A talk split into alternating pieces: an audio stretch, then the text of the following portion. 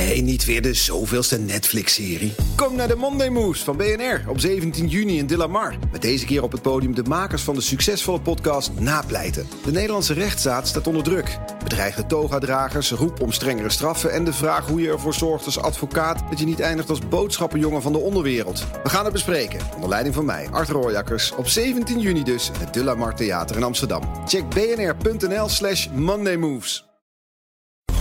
BNR Beurs wordt mede mogelijk gemaakt door Bridge Fund. Make money smile. BNR Nieuwsradio. BNR Beurs. Wesley Weerts, Jelle Maasbach. Weer een nieuwe aflevering met al het beursnieuws dat je moet weten. Goed dat je erbij bent en welkom bij de podcast voor de slimme belegger. En slimmer word je vaak door te vragen. En dat kan, of misschien vind je dat ik en Jelle niet de goede vragen stellen. En dan kun je je vraag sturen naar bnrbeurs.bnr.nl. Ja, en dan gaan we ze vrijdag voorleggen aan eh, de expert van die dag. Dus ik zou zeggen, eh, doe het. Het is eh, woensdag 15 februari. Wij staan hier allebei in het zwart. Maar het was echt een mooie dag, hè? Het Geen dag. Nee, op de dag dat de AX 0,9% hoger sloot op 769,7 punten. Grootste stijger is by far Delhaize, 8% erbij maar liefst. Had je een 3,5%. Heineken won bijna 3%. En onze gast van vandaag is niemand minder dan Stan Westerterp van Bond Capital Partners. En weer eh, veel kwartaalcijfers, Jelle. Zo, niet normaal. Vijf eh, grote spelers toch wel, hè? Ja, we gaan er drie uitpikken. Ahold Delhaize, Heineken en Alphen. Die hoor je zo meteen. Ja, Maar laten we eerst even het nieuws doorlopen. Ehm, zou ik aftrappen? zeker. Ja, dan begin ik met ASML, want het bedrijf is namelijk bestolen door een ex-medewerker uit China. Hij of zij, ja, we weten niet of het man of vrouw is, die heeft informatie meegenomen. En het gaat om technologie van de chipmachinebouwer. Die diefstal die vond recent plaats en ASML heeft dat nu in het jaarverslag gemeld. En ze hebben ook de Amerikanen geïnformeerd. Want eh, ja, ze hebben dus. gevoelig, hè? Ja, het ligt heel gevoelig. Want door die datadiefstal hebben ze mogelijk ook eh, ja, de exportregels overtreden. Stan, ze zijn al eens een keer eerder bestolen door een eh, werknemer, zeg ik even uit mijn hoofd. 2015, ja. Ja, hoe kwetsbaar zijn ze? Nou ja, ze doen er alles aan om natuurlijk hun, eh, hun technologie eh, te beschermen. En dit is eh, in die zin geen goed teken. Ook niet omdat het natuurlijk op het, op het moment gebeurt... dat de VS en China zeg maar, elkaar naar het leven staan. Ja. En ASML daar kind van de rekening van is. Hè. We hebben natuurlijk al eerder de berichtgeving gehad... dat ze niet meer de EUV-machines daar naartoe mogen ehm, eh, eh, verschepen. Maar nu ook niet meer de andere, de, de DUV-machines. Dus wat, wat minder hoogtechnologische wa- eh, zeg maar machines. Waar nog steeds hele geavanceerde chips mee kan maken. Ja, en dan nu dit bericht dat er eh, eh, mogelijk een eh, datalek is. Ja, dat is toch wel pijnlijk. Ja, dat is niet zo fijn. Ik heb trouwens ook weer een Elon Musk-update. Je Goed hebt nieuws. een eh, direct lijntje met hem, ja, of goed niet? nieuws dit keer voor de beleggers van eh, Tesla. Want Elon die zegt dat hij voor het einde van het jaar een topman heeft gevonden voor Twitter. Kan die al zijn aandacht gaan richten op eh, Tesla. Nou, over bekende Amerikanen gesproken. Warren Buffett die heeft een opmerkelijke verkoop gedaan. Hij verkoopt namelijk het grootste deel van zijn belang in TSMC. 86% gaat eraf. Terwijl ja, die, die aandelen Ja. een paar maanden geleden nog eh, kocht. En ja, je kan het wel raden. 86 procent? 86% van zijn belang verkoopt oké. hij. Niet Ja, van- verkoopt hij. niet van de koers van Nee, het nee, nee, aandeel. zeker niet. Nee, nee, het is eh, iets Waar- van 3,5%. waarom doet hij dat? Nou, eh, normaal, dat weet ik niet. Want normaal staat hij toch een beetje bekend als iemand die lange Absoluut. tijd op de aandelen zit. Maar Stan kan daar misschien wel antwoord op Nou, geven. nee, ik, ik stond er ook een beetje van te kijken. Eh, eh, Buffett staat absoluut bekend om zijn buy-and-hold-strategie. Apple is natuurlijk zijn allergrootste bezit. Dat heeft hij ook verder uitgebouwd, blijkt uit de rapportages. En, en TSMC, Apple is een grote klant van TSMC. TSMC is op haar beurt weer een grote klant van ASML. Ehm, ja, en het, het, het, het verbaast mij eigenlijk ook, want eh, TSMC is op technologisch eh, gebied absoluut eh, de marktleider. En ook is, is in staat om de meest geavanceerde chips te maken. Was heel erg interessant geworden qua waardering, met name zeg maar vorig jaar, hè, toen we toen op het dieptepunt stonden. En Warren Buffett staat normaal niet bekend om ritjes te maken, maar ik vermoed dat dat toch is wat hij nu heeft gedaan met, met dit belang. Ja, Warren Buffett, eh, vriend van de show zou je kunnen zeggen, net eh, als eh, Elon Musk hebben we het vaak over. We hebben het ook vaak over inflatie. Gisteren nog over die Amerikaanse. Jean-Paul van Oudheusden was toen onze gast. Die moest bijna zuchten dat hij het weer over zijn inflatiecijfer Hij moest bleef hebben. lachen. Ja, die inflatie is hoog, maar ik zag vandaag de Argentijnse inflatie. Mogen jullie raden wat die in januari was? 40 procent. Ja, ik heb het, ik heb Geen het al idee. gezien. Oké, Ik, eh, dan mag je niet raden. In januari stegen de prijs in Argentinië met 98,8 procent. Ja. Dat gun je niemand. Nou ja, Messi wel, na dat gejank op het afgelopen WK. Maar dat geheel tezijde. Het is overigens geen record, want begin jaren 90 dat- was de inflatie 2600 procent. Ietsjes meer. Nou, dan de Turkse beurs. Die schiet omhoog, sloot bijna 10% hoger. Ondanks alle ellende daar natuurlijk. Die beurs die was vijf dagen gesloten vanwege de eh, aardbeving... maar is sinds vandaag weer open. En de reden dat die beurs het zo goed doet... is de Turkse overheid. Want die kwam toch wel met eh, uitzonderlijke maatregelen. Zo moeten pensioenfondsen verplicht meer beleggen in eh, Turkse aandelen... En het inkopen van eigen aandelen, dat wordt ook aangemoedigd met een belastingverlaging. En door dat alles schoten de koersen dus omhoog. Ja, de kosten van Heineken die blijven stijgen. En pils wordt daardoor opnieuw duurder. Of ze dat klanten en dus omzet gaat kosten, dat hoor je zo. Maar we beginnen met het bedrijf dat analisten en beleggers verraste. De grootste stijger was het binnen de AEX-index, Ahold Delhaize. De hoogste netto-winst in een decennium. En de klanten van de supermarkt die lijken dus niet af te haken door de gestegen prijzen. I think the, one of the most uh, important drivers for us is to make sure that we keep uh, prices for customers as low as possible. So we have quite some negotiation work to do. And in almost all, all our brands, we have uh, prices for our consumers driven by promotions and driven by private label. Dat zegt de CEO Frans Muller bij CNBC. 2,5 miljard euro winst. Ze bespaarden bijna een miljard stam. En ze konden een deel van de kosten doorberekenen. Ja, hoe konden ze volgens jou eh, die winst zo laten stijgen? Ko- Kostenbesparingen. Ze zijn er heel erg goed in geslaagd om in het vierde kwartaal, met name in Europa, die kosten toch onder controle te krijgen. Waar dat natuurlijk een groot probleem was. Zeker met eh, de, de, de stijgende energieprijzen. Ook Ahold heeft daar eh, veel last van. Ehm, en dat was ook de reden dat in het derde kwartaal van vorig jaar die marges in Europa enorm onder druk stonden. Echt een nosedive maakte van. Het ging geloof ik naar 3,4 procent met 90 basispunten omlaag. En dat herstelde in het vierde kwartaal fors. En dat, dat hadden we eigenlijk niet verwacht. Eh, en daardoor is er eh, onder andere zo'n positieve koersreactie op de borden gekomen. de gemiddelde winstmarge is nu 4,3 procent. Ja. Is dat genoeg? Nou ja, kijk, het- is een supermarkt, geen technologiebedrijf. Nee, Eh, dan dus- zijn we eerder tevreden. Ja, absoluut. Dan, dan heb je het eerder over dit soort marges. Ja. En jij had het net al even over Europa. Er zat iets van herstel, geloof ik, dat je zei in Q4. Maar toch zie je dat die winstmarges hier vooral teruglopen. Van Ja. 4,3 naar 3,6 procent. En de reden is dan dat ja, die prijsstijgingen niet volledig door te berekenen Nee. zijn door Ahold. Gaat het in Europa de verkeerde kant op? Nee, wat je dus ziet in het vierde kwartaal is dat die marges in het derde kwartaal nog lager waren. En dat ze dus nu in staat zijn om toch met kostenbesparing die marge weer wat omhoog te krijgen. Maar het doel is die 4 procent en dan zijn we nog lang niet. Nee, dat klopt. En dat is natuurlijk in combinatie met Amerika, waar ze dat wel ruimschoots eh, behalen. Ehm, ja, dat zal dus een combinatie moeten worden, inderdaad, van eh, ja, verdere strategische ontwikkeling. En inderdaad toch op de kleintjes blijven letten. eh, om ervoor te zorgen ja, dat je eh, inderdaad prijzen en volume in balans houdt. Hè. Ook private labels, Frans Muller zei het ook al even. Hè. Je ziet vaak dat eh, als het allemaal wat duurder wordt, dat de aanmerken het wat moeilijker gaan krijgen. Nou, daar zit natuurlijk meer eh, marge op de eigen merken van, van Albert Heijn. Ja. Of van Ahold moet ik zeggen. Ehm, dus dat zijn wel ontwikkelingen die ervoor moeten gaan zorgen om die marge weer wat verder op peil te krijgen. Maar ja, het, het, het is wel een landschap wat ja, redelijk dik bevolkt is. Hoe kan het dat ze het in de VS zoveel beter doen? Die, die, winstmarge daar is ook een echt een stuk hoger. Ja, omdat ze daar in eerste instantie minder last hebben gehad, toch van die, eh, van, van die kosteninflatie op, eh, op een of andere manier. Dus inderdaad, en daar ook beter onder controle hebben. En dan moet ik zeggen dat het supermarktlandschap in, in eh, Amerika is per definitie eigenlijk de laatste jaren wat winstgevender geweest dan in Europa. Dus eh, ja, je hebt daar toch, eh, hoe moet je dat zeggen, minder, eh, minder spelers op een grotere markt. Je had het net over Albert Heijn. Dat is natuurlijk wel altijd het eerste waar we het over hebben... als het over Delhaize gaat. Je zou bijna vergeten dat ze ook bol.com hebben. Dat zou eerst nog naar de beurs gaan. Dat werd toen vanwege uitdagende marktomstandigheden uitgesteld. Ja. Daar gaat het iets minder hè, bij bol.com. Ja, dat is ook relatief. Eh, eh, de gross merchan- merchandise value, waar ze daar naar kijken... dus eigenlijk alle omzetten die via bol.com verliepen... dat was ehm 5,5 miljard. Ehm, en dat was inderdaad een daling van een kleine 2% Maar als je kijkt naar de hele e-commerce activiteiten binnen Europa... dan zie je dat die eh, van, van, van alle bedrijven zeg maar, dat die met zo'n 5, 6% gekrompen is. Dus relatief gezien heeft bol.com het nog vrij aardig gedaan. Ehm, en dat komt natuurlijk ook op een, een, een jaar nadat uh, de corona-lockdowns zijn geëindigd. En we weten allemaal dat de groei destijds natuurlijk was fenomenaal was. Dus, dus, je zegt, je moet in perspectief plaatsen. Ja, het is een beetje consolidatie van, uh, van de cijfers. En dan denk ik ook dat het, dit cijfer nog niet zo heel erg slecht is. En bovendien, bol.com zegt uh, Ahold, maakt winst in ieder geval operationeel. Ja. 125 miljoen euro. Ja, bol.com is natuurlijk ook Europa. Je had het net over op de kleintjes letten. Maar is bezuinigen voldoende om dat Europese deel ook weer ja, beter te laten groeien? Je bedoelt bol.com? Ja, bol.com, maar ook het hele, hele Europese deel voor uh, voor Ahold. Want zowel bij bol.com als bij de supermarkten moet er ja, bezuinigd ik denk, worden. Ik denk dat je het met name daarvan moet hebben. Want het is niet zo dat de bevolking in Europa nog ontzettend hard aan het groeien is. Uh, zeker niet in, uh, in West-Europa. Uh, dus ja, we, we, hebben het aantal consumenten dat jouw product koopt, is begrepen. De groei daarvan is, is beperkt. Maar is het dan wel slim dat je gaat bezuinigen nu?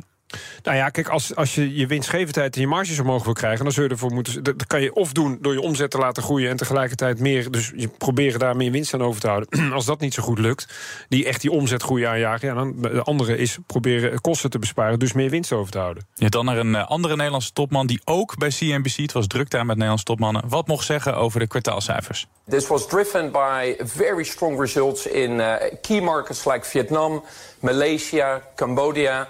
Uh, driven by our step up in marketing investments. Our marketing investments across the year went up 22%.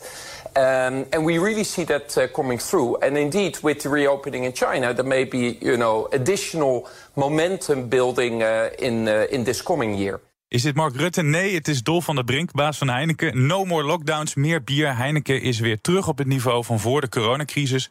Zowel omzet als winst stijgen met dubbele cijfers. En beide zijn ook nog eens beter dan we op analisten hadden gerekend.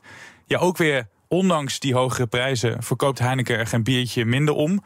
Hoe hebben ze dat voor elkaar gekregen? Best wel knap ook. Ja, maar er zit ook wel een stukje herstel in natuurlijk van na corona. Dus het is allemaal de vergelijkingsbasis die je ja. erbij pakt. uh, het is relativeren, deze aflevering. Ja, ja ze, absoluut. Maar ze verdienen ook meer dan in 2019. En dat was ja, het laatste jaar zonder lockdowns. Nou ja, dit is eigenlijk het, het, gehele beeld dat je ziet. Is dat, uh, uh, even als je... Um, filtert voor corona dat mm -hmm. we inderdaad weer terug zijn op niveaus van, uh, van, van voor de pandemie, zeg maar. En dat je dan eigenlijk gewoon een normale economische groei die, daar, uh, die er is geweest, nu ook bij dit soort bedrijven terug ziet komen. Dus het normaliseert eigenlijk allemaal een beetje. En inderdaad, wat Jelle zei, de winst is, uh, is fors gestegen. Nou, 40% winst per aandeel ongeveer. Maar nogmaals, dat is ook in vergelijking met coronajaar vorig jaar. Maar toch, ik las iets interessants, dat een kratje Heineken inmiddels zo'n 20 euro kost in de supermarkt. Ja. Dat is dan niet vol te houden? Nee, nou ja, dat ligt eraan. Ik bedoel, koop jij het? Nou, ik, uh, dat is echt heel persoonlijk dit, maar ik vind Heineken bier niet zo lekker. dus ik ga nou, het niet ook nog andere merken. Ik, ik, hou van bier, maar niet daarvan. nee, maar het punt is duidelijk. Kijk, Heineken is echt een premium brand voor een premium prijs. Laten we het dan zomaar uh, uh, zeggen. Ja? Daar zitten over, over, het algemeen wat hogere marges op. En ze zijn inderdaad in staat geweest om die prijzen te verhogen. Tegelijkertijd en ook nog de volumes intact houden. Ja. En nog eens een stukje zelfs door verder te verhogen. Jij denkt niet dat er een punt komt dat ze op een gegeven moment gaan afhaken, die klanten. Want je kan niet maar door blijven gaan met het verhogen van die prijzen. Lachen erom, maar 20 ja. euro voor een kratje bier vind ik echt verschrikkelijk. Ja, dat klopt. Maar Heineken is een wereldwijd concern. Dan moet je natuurlijk per regio gaan kijken waar je, het, waar je precies uh, op, wil, uh, uh, ja, op wil focussen. Het is absoluut zo dat ook Europa, komt het woord weer al jaren aan het consolideren is, en dat de groei daar niet in zit. Maar de key markets waar hij het over had, Cambodja, Vietnam. Ja. Daar wordt wel steeds meer bier gedronken. Dus daar moet ook veel meer de groei vandaan komen. En Jelle, dat kratje bier is ook regelmatig in de aanbieding. Bij bijvoorbeeld uh, Albertijn, hoor. ja. ja. BNR Beurs. Ja, overwegend rode borden. De Dow Jones staat ongeveer een half procent lager. De S&P 500 0,3 procent lager. En de Nasdaq die staat zo goed als vlak. Um, ik wil er in ieder geval één aandeel even uitpikken. Dat is het aandeel Airbnb. Zo ja, die ja. gaat even flink omhoog, hè? Ja, 12,3 procent. Ja, we zouden het bijna vergeten, maar er zijn dus ook nog buitenlandse bedrijven met de kwartaalcijfers. De eerste jaarwinst ooit voor Airbnb. Netto winst van 1,9 miljard dollar. En dat wordt dus goed ontvangen op, uh, op de beurs. Absoluut. En wat ik dus nog wel fascinerend vind, ze hebben bijna. Uh, 10 miljard dollar in cash, las ik, ja. Stan. De helft is van henzelf. En de andere helft, dat is geld van klanten die dan nu boeken... maar bijvoorbeeld pas in de zomer gaan reizen. Ja. En al die miljarden, die kunnen ze beleggen in de tussentijd. Dat vond ik heel slim klinken. Ja, beleggen, uh, dat zetten ze op money market funds. Dus in, in geldmarktfondsen, zeg maar. Het is niet zo dat ze daarmee gaan speculeren aan de Tesla nee, nee, dat snap ik. Maar, maar daar, daar wordt geld mee verdiend. Ja, ja zo, als, zodra de rente begint te stijgen... is dat natuurlijk heel erg interessant. En dan hebben ze een goede vriend aan Jerome Powell. Want die heeft heeft vorig jaar precies dat bewerkstelligd. Dus met andere woorden, op die cashpositie die eigenlijk van klanten is, maar waar ze pas later over hoeven af te rekenen, daar kunnen ze gewoon de rentemarge op, uh, op pakken. Het is niet een aandeel waar we het vaak over hebben, Wes. Maar nee, wat vind jij ervan, Stan? Nou, het is heel interessant, want het is een, het is een platform en het is bijna een monopolie binnen, binnen, binnen dat platform. Aan de andere kant heb je natuurlijk Booking, maar dat is meer op hotels gericht. Die zie je ook wel dat die meer toch soms appartementen en dat soort dingen gaan doen. Maar Airbnb is natuurlijk ja, het go-to platform als jij uh, ergens lokaal een, een, een, appartementje of een huis. Uh, Staat het stulpje van de familie Westerp en Breda al op uh, nee? Dat, nee, nee, gaat het ook niet komen. Maar ondanks het feit dat wij daar geen lid van zijn, is het inderdaad hard gestegen. De omzet 25% hoger. de, de winst inderdaad die eruit kwam, was ook nog eens veel hoger dan analisten hadden verwacht. En ze zeggen ook voor het eerste kwartaal en eigenlijk voor de rest van het jaar voorzien ze nog meer groei. Dus uh, aandeel 12% omhoog. Beurs. En dan naar de stuiterbal van de beurs. Alve, het laadpalenbedrijf, stond eerst 7% hoger. Was ja, begin bizar. van de dag. Zakte daarna weg en sloot ja, 7% lager uiteindelijk. En daarmee is het een van de grootste dalers op het Damrak vandaag. Terwijl die cijfers ja, dik in orde waren, toch, Stan? Uh, uh, ja en nee. Kijk, de groei die zij gehaald hebben afgelopen jaar is fenomenaal. Hè. Als je die omzetgroei uh, ziet, echt ja, waanzinnig goed. de vraag is of ze dat vol kunnen houden. En dat zag je eigenlijk ook een beetje in het vierde kwartaal terug. Dat de marges toch iets lager waren dan verwacht. En ook de groei, alhoewel nog steeds bijvoorbeeld in laadpalen was 50%. Maar ja. was lager dan wat het voorheen was. Dus het begint allemaal wat meer terug op aarde te komen. En ik denk dat daar beleggers met name op reageerden. Ik verbaas me ook over het feit dat het eerst 7% hoog stond. En eigenlijk binnen een uur alweer. Hebben ze niet goed gelezen, dat rapport? Ja, vraagteken. Het is lastig om... Uh, kijk, dat zie je soms wel eens bij, uh, bij dit soort bedrijven... Uh, ja, waar het een beetje gis is hoe die cijfers eruit gaan zien, zeg maar. Mhm. Dan zie je de headline is goed, en, en, maar onderaan de streep slecht, bij wijze van spreken. Of dan gaan beleggers inderdaad op kou en dan blijkt ze... Nee, het, is toch, het valt toch wat tegen, of het is toch beter. Ja, dan kan het wel eens draaien. Maar heel slecht was het toch niet? Kijk, nee, de omzetstijging voor dit jaar... volgens mij is die naar verwachting ook minder hoog... maar nog steeds ja, best redelijk, volgens mij. Ja, Nee, ja, absoluut. Het is nogmaals, het, het is echt hard gegroeid. En ook de vooruitzichten voor de komende jaren is natuurlijk uh, groot. Hè. Laadpalen, energieopslag, smart grids. Daar is Alphen allemaal in, in actief. Nou ja, die markt groeit als geheel. En Alphen groeit daar uh, aardig in mee. Ze zijn ook internationaal actief, waardoor het voor grote klanten als E.ON en uh, Vattenfall interessant is om uh-huh. met hun zaken te doen. Maar er zijn ook wel uh, concurrenten. Het is niet zo dat het. Het is met name hardware. Het is niet zo dat het een, een, een, een software-IT-achtig bedrijf is. Ehm, waar je echt niet zonder kan. Ik bedoel, ze zijn niet de enige laadpalenproducent. Alleen de markt groeit gewoon snoeihard. Dus zij groeien gewoon echt goed mee. En ze uh, concurreren niet op prijs. Ze zijn gemiddeld wat duurder, maar daar staat wel kwaliteit tegenover. Dat is wel interessant wat je zegt, want dat was ook het verhaal altijd met Tesla. Van ze hebben de markt gemaakt, zeg maar. En dan krijgen ze concurrentie. Maar goed, als je een gedeelte hebt van een hele grote markt, dan is het ook nog steeds interessant. Geldt dat ook voor Alphen? Uh, zolang die markt uh, double digit blijft groeien, en dat gaat gebeuren, zal ook uh, Alphen double digit blijven groeien. De verwachting is ook dat voor dit jaar de omzet meer dan 30% weer toe gaat nemen. Ja, dat, zijn, dat zijn hele goede cijfers. Maar daar is de waardering ook na. Dat zie je wel vaker bij dit soort bedrijven. Op dit moment 33 keer ongeveer de, de huidige winst, 26 keer de verwachte winst. Ja, dat zijn, dat zijn forse waarderingen, maar dat past echt bij groeiondernemingen. Maar je hebt als belegger heb je dus wel genoeg keus. Het is niet dat je alleen Alphen hebt en nog een paar namen, maar er zijn dus wel echt veel. zeker, zeker bijvoorbeeld EV-box. er zijn, ja, er zijn, maar bijvoorbeeld ook een E.ON zelf, een Tesla, dat natuurlijk Siemens, dat zijn ook allemaal partijen die, die. Maar dat zijn misschien geen pure players zoals, zoals Alphen. Dus als je echt misschien een pure play energie bedrijfje wil hebben, tussen haakjes, dan is Alphen interessant. En misschien ook wel als overnamekandidaat natuurlijk potentieel. Ja, ik wil één ander ding nog uh, aansnijden. Want we hebben het vooral over die laadpalen. Daar zijn ze natuurlijk bekend om. Maar ik las in de cijfers of in hun rapporten ook... dat ze veel meer verwachten van energieopslag de komende tijd. Ja. Zit daar dan ook de voornaamste groei? Ja, en dat, uh, dat zie je wel vaker bij bedrijven. Hè, dat... Uh, ik noem maar iets, bijvoorbeeld bij een ziekenhuis... dat daarnaast een heel energieopslagcentrumpje zeg maar, wordt neergezet... waarbij ze uh, on- en off-grid kunnen gaan... waar wel een algoritme uh, actief is... wat gewoon kijkt, oké, hoe zijn de prijzen nu op de markt? Of kunnen we nu beter zelf produceren met wind of met zonne-energie? Dus uh, dat is een, een hele interessante tak van sport. Dat zie je in Amerika ook al steeds meer terugkomen. En daar zijn, dat groeit wat minder hard... maar daar kunnen de marges potentieel wel, wel groot zijn. En dat zijn vaak hele lange termijn contracten. Het is wat anders dan een laadpaal bouwen en neerzetten. En binnenkort worden ze dan overgenomen? nou, laat ik het zo zeggen. Die energietransitie in Europa, daar zitten we natuurlijk allemaal bovenop. als je dan een pure of een single player wil hebben daarin... dan is dit potentieel een heel interessant bedrijf. En dan kijken we wat er morgen op de agenda staat. Het wordt weer een dag met, je raadt het vast al, kwartaalcijfers. We pikken er vier voor je uit. Om te beginnen met BAM. De bouwer betaalde in december nog alle staatssteun af. 115 miljoen euro. De coronacrisis is voorbij, maar de bouwer heeft nog wel te maken met een andere crisis. De stikstofcrisis. De orders die zijn er, maar de vraag is of het bedrijf ook kan doorbouwen.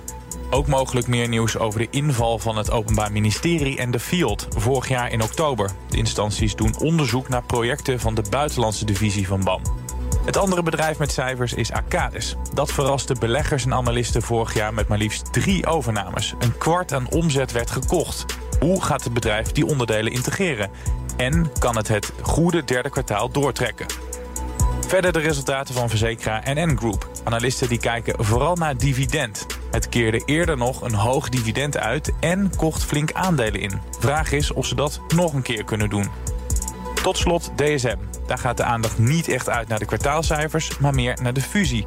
DSM wil graag samen met een Zwitsers bedrijf, maar die fusie is uitgesteld. Vraag is of de twee bedrijven nog samen mogen van buitenlandse toezichthouders. En zo ja, wanneer? Dit was hem al bijna. Ehm, Stan, heel kort. We hadden het over BAM en N-Group, Arcades, DSM. Welke van deze vier is je favoriet, wou ik zeggen? Waar ga jij op letten morgen? Uh, voor, voor mij is dat NN Group. Waarom is dat? Um, omdat ik vind dat zij achtergebleven zijn als financials. Zij zouden ook moeten profiteren van hoge rentes. Uh, maar wat met name morgen belangrijk is, hoe komt de solvabiliteit uit? Want dat betekent hoeveel dividenden kunnen we, kunnen we uit gaan keren. En N Group is gewoon een, een interessante speler. Extra opletten dus. Uh, dit was hem. Stan Westerterp van Bond Capital Partners. Dankjewel dat jij hier was. En uh, jij bedankt voor het luisteren. En we geven je natuurlijk nog een tip mee. En die krijg je van Corné van Zel. Uit zijn boek met Die Tegeltjeswijsheden. En vandaag een over hoogtevrees. Hoe sneller de top, hoe groter de strop. Tot morgen. Tot morgen. BNR Beurs wordt mede mogelijk gemaakt door Bridge Fund. Make money smile. Bij BNR ben je altijd als eerste op de hoogte van het laatste nieuws. Luister dagelijks live via internet. Bas van Werven. En heel langzaam komt de zon op rond dit tijdstip. Je krijgt inzicht in de dag die komt op BNR, het Binnenhof in Nederland en de rest van de wereld. De Ochtendspits. Voor de beste start van je werkdag. Blijf scherp en mis niets.